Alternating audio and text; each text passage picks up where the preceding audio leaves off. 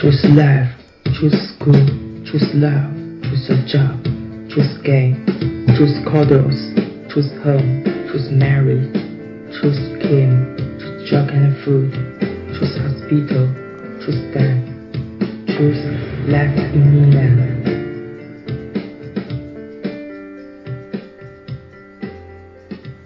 Hello，大家好，这里是米兰生活播第九十期广播，我是主播天天。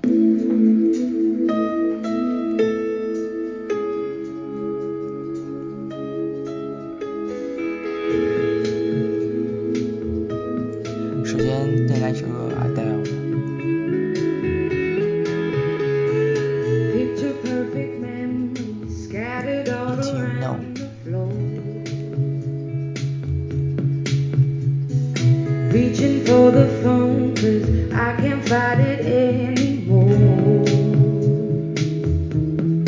And I wonder if I ever cross your mind. 呃，广播做了有九十期了，今天刚好第九十期广播，嗯，其中断更一段时间，然后继续开始做起来这个。然后背景音有点大，调小一点。本期广播呢，聊一聊兴奋剂的事儿。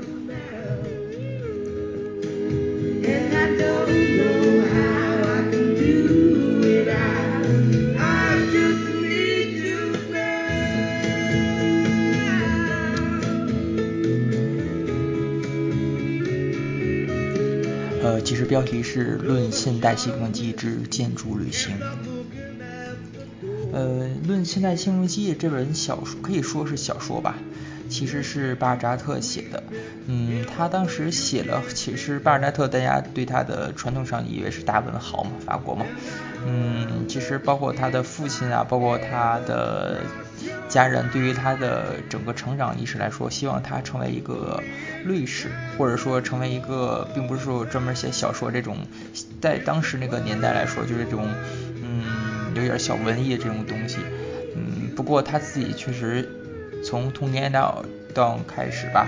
包括他对他的弟弟啊一种偏见吧，这不能说偏见，你说他瞧不起他弟弟嘛。呃，所以他就写了写了很多很多，包括他自己的事儿，包括他周围的一些人的事儿的一些小说，这个是不被大众所知道的。嗯，今天主要讲一讲《论现代兴奋剂》这本，嗯，可以说是杂文吧，或者小说也罢吧，呃，包括我对他的一些理解吧。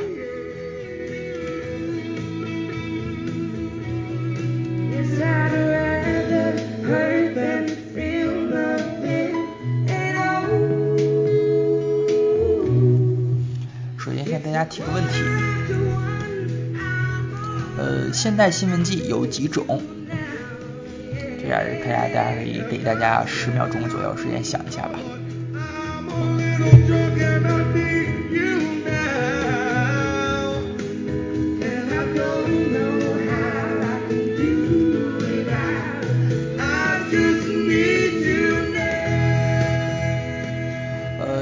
特指是现代兴奋剂，就是近两三百年之之内的一个兴奋剂的一个传统上意义。呃，我们说的不是毒品，只是兴奋剂而已。嗯，还会不会被禁呢？这广播有可能吧？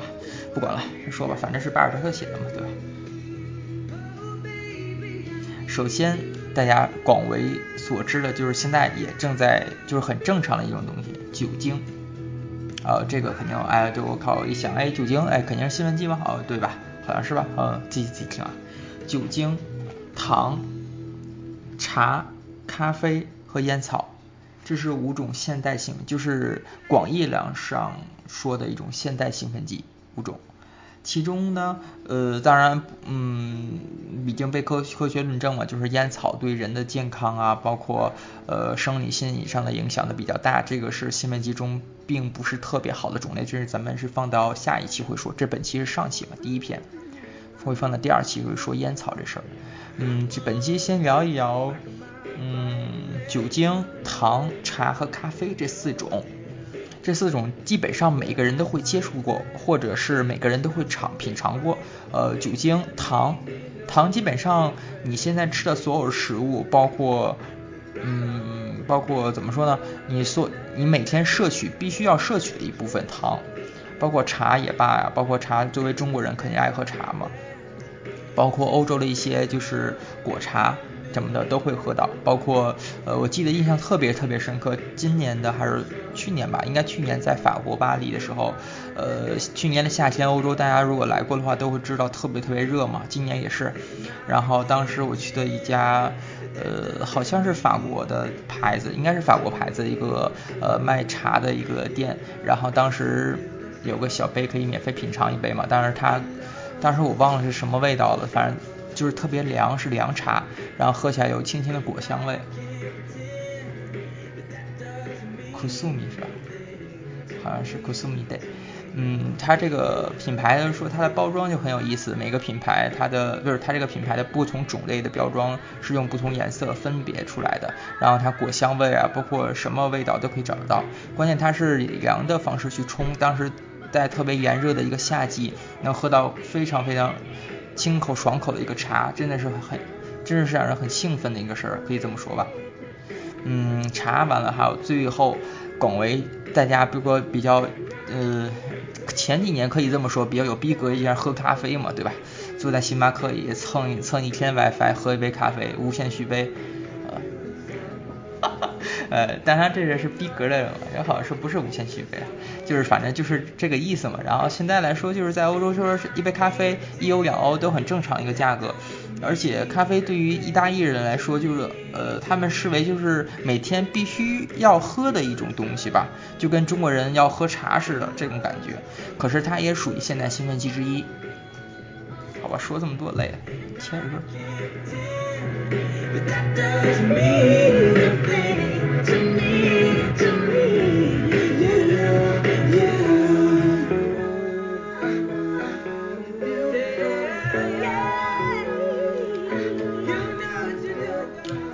先大致介绍一下酒精吧。呃，酒精来说，现在基本上每个人都会喝点吧，不管是喝多喝少吧，就是说基本上饭桌呀，包括闲暇时喝个葡萄酒啊，都可以，都可以吧，对吧？就很相对来说就是很平常的一件事情。嗯，可是想象一下巴尔扎特那个年代，然后他们那个年代作作为巴尔扎特作为法国人嘛，嗯，肯定是路易路易呀，路易什么国王啥啥的。他那阵儿认为，就是说酒精，路易十四嘛，认为酒精是作为一种治疗的一种药效的作用，可以，呵呵，烤箱烤好了，大家可以吃面包。哎，这烤箱真不错，推荐一下。插个话题，烤箱做出来面包真又又香又好的，比外面的呃，虽说自己家做的并不是这么甜，含糖分并不是这么高，可是真的是比外面的要香很多。自己就可以在家尝试一下烤箱，二百二十度，十几分钟，十二分钟就可以了。虽说有点热，夏天做的，冬天还好。啊，要跑到糖这话题了，就说就是拉回到酒精，酒精作为。反正酒酒精作为以前的一种，大家如果呃看一些历史数据会发现，酒精作为以前也就会有一些治疗的一些功效，会延长寿命啊也好啊，或者吹的比较多嘛。呃，现在来说就说酒精作为呃官场上包括商场上的一种呃一种工具吧，可以这么说。当然现在也少了很多嘛，包括酒精之后的会产生一些幻觉呀。导致人的反应变慢，所以是不能酒后驾车，呃，真的会反应变慢，要注意啊！酒后不开车，开车不喝酒，喝酒找代驾，好像是这么说吧，老师。嗯，说糖，刚才说烤箱啊，自己自己家做的烤箱烤面包，包括嗯椰蓉的也好啊，芝士的也罢，就是烤出来面包真的是没有特别多糖，就是尝起来并不是特别甜，不像外面搁的香精啊，搁的东西太多，导致特别甜。呃，嗯，反正自己家烤的东西真特别棒，可以在这儿给尝试一下。搁糖要搁少一点，放少一点吧，就搁不太说，放少一点糖。嗯，其实糖最早来说是指的是指的是甘糖，就是说呃，就说最早的一种糖分传到欧洲来说，指的甘糖。十三世纪、十四世纪我忘，十几世纪的传到欧洲之后，然后之后就说嗯，大大。大航海时代嘛，然后大规模的种植，发现新大陆嘛，然后传入了美洲，就是现在的美国、呃加拿大地区。其实传统，其实狭义上一指传入了北美洲，十七期十十七期吧，差不多。然后之后就是之后就是因为美洲当时是作为欧洲的一个殖民地嘛，对吧？就是美国嘛，就美国加拿大都是土著嘛，就是他们那帮就是讽刺他们说说土著嘛，然后我们殖民你，然后倍儿牛逼，然后就开始种种这些庄稼，就不能说庄稼，就种这些。呃，在欧洲自己人不愿意去种，或者是没有土地条件去种的一些物品，比如说糖，然后嗯，就成了，其实就说了，其实说白了就说美洲就是欧洲的加工厂嘛，当时那个年代之后，一八就是最著名的一八零六年，拿破仑为了应对英国或者他的为了英国就是大英帝国嘛，为应对他，他实行大英帝国实行了一个非常著名的政策，闭关锁国，呵呵，说错了。是中国，闭关锁国是中国来说啊，呃，大英帝国实施政策是封闭政策，封闭政策说明什么？就是说把贸易都垄断了，因为它是海上日不落帝国嘛，把贸易垄断之后，导致于欧洲的其他国家，导致于欧洲其他国家就没有这些糖的供应了，包括盐啊、糖啊，包括大量殖民的殖民的那些人种出来东西没有供应了，都被封锁掉了。这个政策其实挺，哎，对，挺不是人的，没办法，英国至始至终都是这样嘛。导致于法国人对糖的依赖程度非常非常的高，就因为法国大家都知道法国甜品非常有名嘛，它非常需要大量的糖。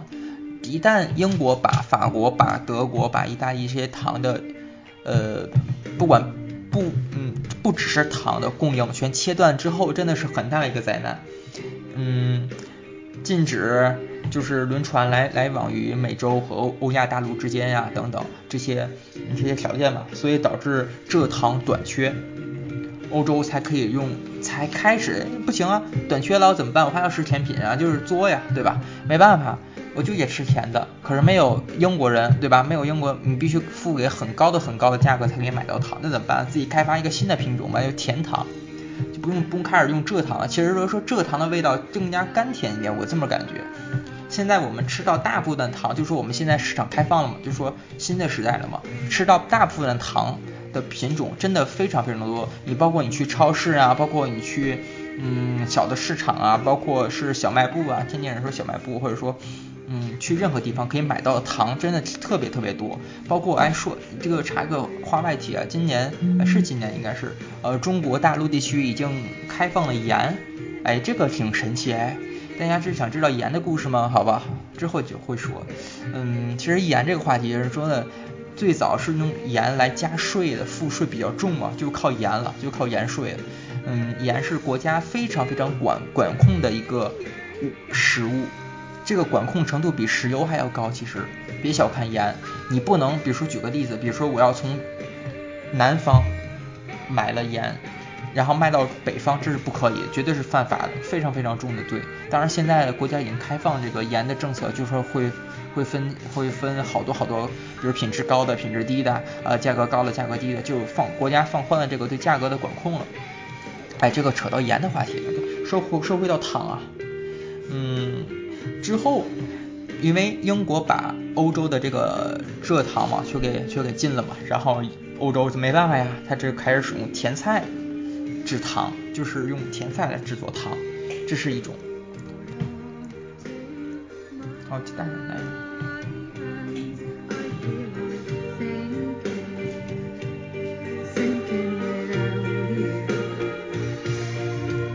其实。其实包括古代的政治家，包括现代政治家，包括一些国家的一些，包括最著名的例子啊，美国对古巴的一些封封锁政策啊等等，不就是因为呃，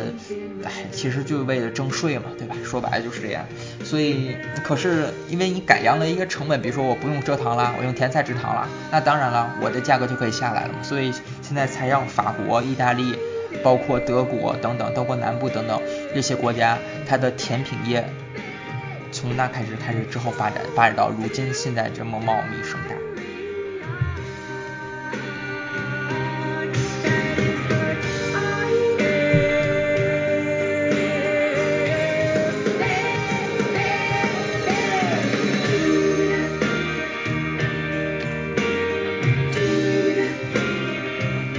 呃，接下来说说茶吧。呃，茶对于中国人来说真的是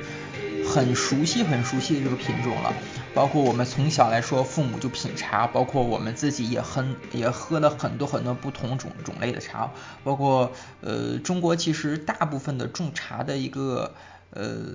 地方吧，怎么说呢？其实条件并不是特别的好。当然现在改善的不不改善了很多了。其中好部大部分产品真的是被其他国家的品牌商也好，包括呃一些资本家也好吧，嗯，把它们改装成自己的品牌加工出售，然后贴上了比如说贴上巴黎啊标签，或贴上了呃什么德国的标签、英国的标签啊、英国的一些茶标签，其实都是中国产的，真的是真的特别好的茶。基本上都是中国产的，我说的是，呃，当然不太严谨，就说我个人比较喜欢的茶，其实都是中国产的，包括我们现在所喝到了一些，呃，在意大利本地的超市买到了，所有大部分品牌商的茶，你会看到供应商都是来自中国呀、印度啊等等这些国家，因为它这个茶的种类，它的种植方法其实。呃，其实受一定的地理条件的限制，包括咖啡一样，对吧？葡萄酒、葡萄的种类也是一样，它是只能在这么这些纬度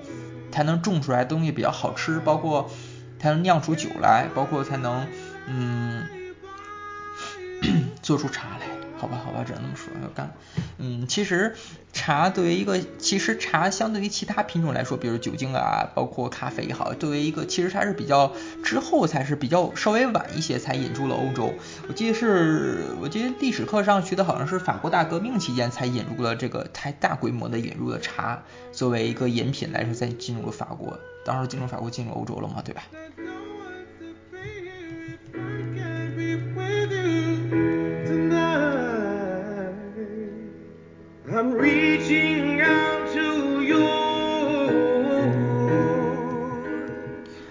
说说咖啡，哎，咖啡这事儿挺挺神奇的。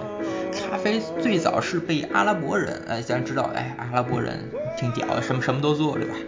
最早是被他们发现的，可是发扬光大的是在法国，呃，传入的是最早传入的是法国地区，法国、意大利嘛地区，然后之后在意大利发扬光大了，包括现在最正宗的咖啡都是意大利语，包括你现在说的 espresso、cappuccino 啊等等，macchiato 等等，啊，背年很大。呃，等等都是意大利语文，包括 lat 就是牛奶的意思嘛，嗯，包括等等的咖啡一些术语，包括做咖啡最好的咖啡机器啊，包括工业化用的，包括我们家里呃普通人用的一些意思呃就是胶囊咖啡机嘛，等等非常方便的，都是意大利人做的，这个挺神奇的吧，呵呵，阿拉伯人还是吃亏了，包括哎呀最最出名那个例子不想不想说了。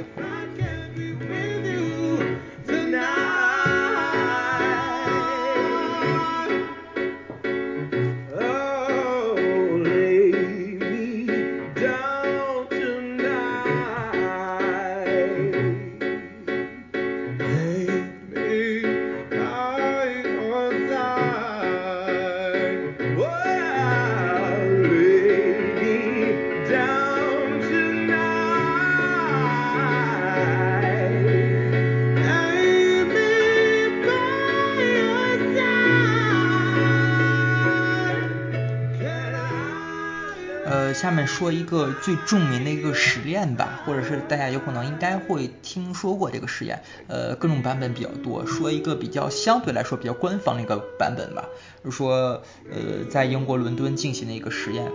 嗯，有两个怎么说呢？哎，这个这个这个故事吧，或者是这个，嗯，并不是特别特别的，比如说具有科学意义，只是这么给大家介绍一下，对吧？呃，并不代表本台的观点啊，不亲爱不要大家亲自在家实验这个事儿。嗯，英国政府曾经允许处死三名死囚，因为怕他们犯了罪嘛，对吧？于于是我们就让他们选择英国的传统绞刑，对吧？就是把人头砍掉就完了。或者其中一个人一整天只能喝茶，一个人只能喝咖啡，一个人只能喝可可，不能吃任何东西或者喝其他饮品。这三个人就是这三个死囚犯，居然答应了，就说，呃，我只能喝这个东西就，OK，没问题，只要不不被砍头嘛，对吧？然后之后，哎，他们喝什么东西是他们抽自己抽签决定的，并并不是代表哦，我看这个人居然喝咖啡跟胖瘦没有什么关系，是抽签随机决定的。只喝可可的人在八个月后离世了，只喝咖啡的人在两年后离世，只喝茶的人在三年后才离世。哎，这说明什么？中国古代人的伟大智慧，发明了茶是吧？喝茶延长寿命，呵呵，好吧。嗯，其实喝可可那个人死的特别特别惨，我就不说了，大家可以百度一下，不是百度，谷歌一下这个故事，发生在英国伦敦的这个事情。其实你找不到这个故事任何事情，只是他们说的。喝咖啡的那个人死相非常焦黑，就像被火烧过似的。其实这个我觉得有点夸张的一些成分。比如说一个人整个咖啡，其实他喝两年的话，我觉得第一他自己会受不了，就是说都疯了嘛。基本基本上最后是因为心理原因，还是因为咖啡，这个谁也说不准。反正就是有一定的危害。然后喝茶的人非常非常瘦弱，你发现。中国呃古代的人就是喝茶，不就是富贵人家嘛，都比较胖，虚胖，或者是两种两个极端，一个是虚胖，或者一个一个特别瘦，就是他们体现出自己喝茶喝的比较多，好吧，我就这么随口乱说，也不知道怎么说，好吧，嗯，这个实验来说就是说明什么？大家可以想一下。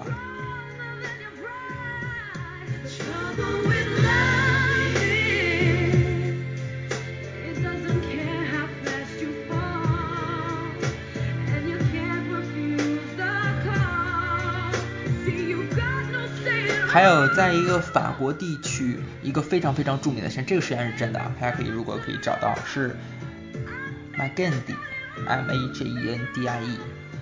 他这个是个人嘛，对吧？他只使用糖来饲养狗，饲养几条狗嘛，实际上结果已经狗的死亡原因，这个都已被公布了，这些大家可以去查一下关于糖的一个一些实验一些。呃，虽然不很道德，不过可以让大家知道，这个糖对人身体并不是大家想象的这么好。因为但凡大家可以想一下，但凡对自己身体抗产生了一些兴奋的一些作用的物体，都不是特别的好。大家可以想一下这些，挺神奇的。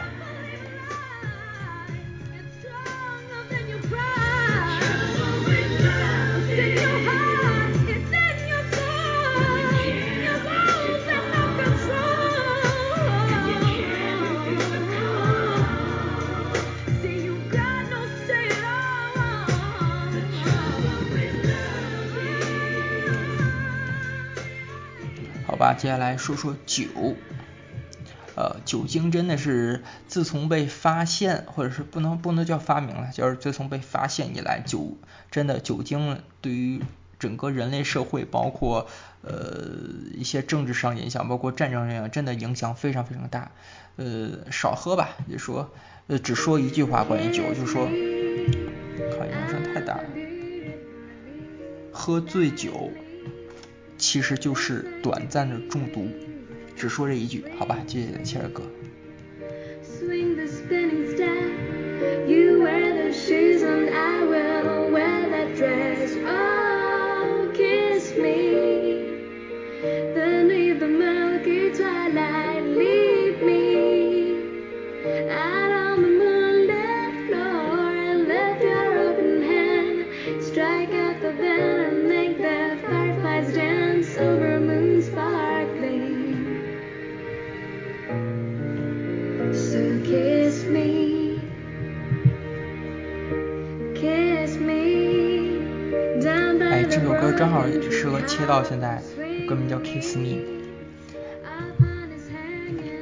后哦，还是把这个烟烟草吧放到这期说了吧，下期说说建筑旅行吧。一个对于我来说一个消费兴奋的一个点，为了建筑去旅行。呃，这期为了建筑去旅行，我记得我之前在广播里说了两期吧，在七十二期或者七十三期的时候说过，呃，前几年说的。呃，这个是对于我来说个人比较一个对于旅行来说兴奋的一个点吧。呃，话说回来，烟草，呃，首先认识我的人，如果大家认识我的话，肯定都知道我是非常非常讨厌抽烟的，而且自己是非常呃一点也不会抽烟的人，因为我讨厌那个烟草的味道，就是特别呛，而且我一闻那烟草味，然后嗓子特别疼，所以我第一特别讨厌抽烟的人，第二我自己不会抽烟。呃，对于烟草来说，大家呃现在比如翻翻照片呀，包括呃大家如果来到国外会买一些呃这边的当地一些烟的话，你会发现烟的包装上会印着非常可怕的一些图案来警醒大家不要吸烟，吸烟有害健康嘛。嗯，国内的话好像开慢慢开始实行这个政策，就说在烟草的包装盒上、包装纸上会印着这个呃特别可怕的一些医学的上上的一些东西，包括烂的肺呀、等个嗓子啊，这个人怎么死的呀、小畸形的孩子呀，等等等等，反正让你就是让你不会再吸这个烟，反正挺挺很挺神奇的。其实政政府包括现在各大国家对这个烟草公司，其实它。呃，挺无奈的一个办法吧，只能是这样去限制。可是如果都禁止烟的话，比如说像大家大部分国家都禁止毒品嘛，就是如果禁止的话，他又没法去征税，就是它很矛盾的一个事情。所以他只能只能用这种嗯不是办法的办法吧，只能才才能这样去让大家不去慢慢的会减少吸食烟，吸食烟草。毕竟烟这个对自己的身体健康，包括对下一代的，包括对自己的孩子影响，包括是周围的二吸二手烟的那些人，都是非常非常不好的一个，嗯，不好的怎么说呢？第一个不好不好的恶习吧，可以这么说吧。毕竟它使人使人上瘾吧，也是在现代兴奋剂的五种当中最让人上瘾的一种兴奋剂。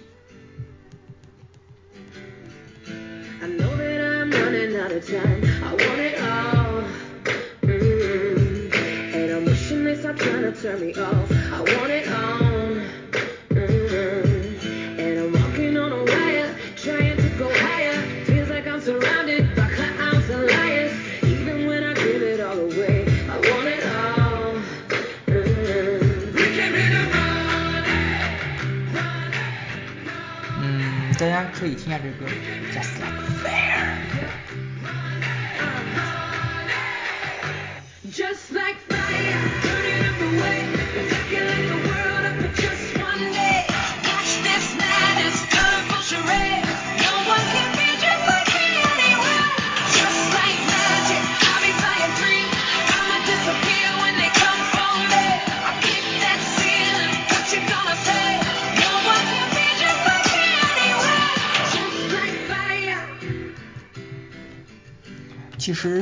从历史历史上来看，你说烟草最最开始是用鼻子去吸的，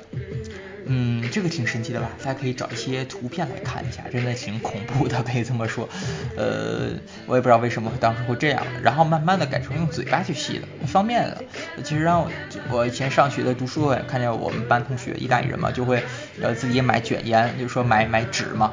买纸再买过滤嘴，然后再买烟草，不同烟烟草嘛自己卷，然后过滤完自己拿嘴再出去去吸。每天上课就看他们在那个书桌上开始卷卷烟，也挺神奇的。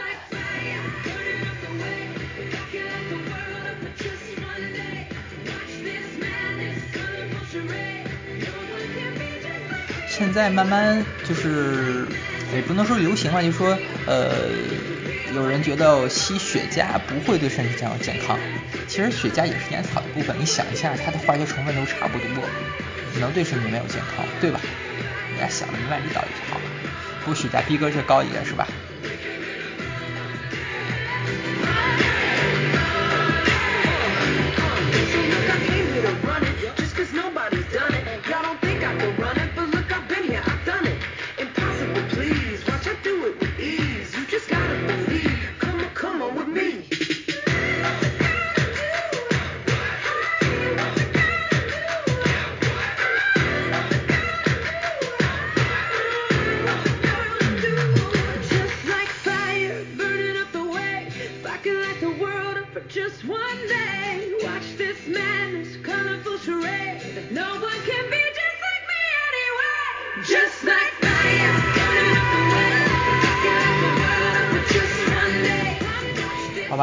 本期话题也结束了。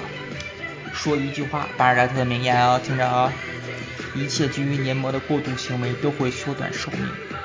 包括我现在说的所有兴奋剂。谢谢大家，谢谢大家收听地球广播是你的生活第九十期广播。现在收听可以微信、微博艾特我 channel 流，可以大家可以荔枝 FM 关注，包括 iTunes、Podcast 平台都可以关注我啊。谢谢大家，拜拜。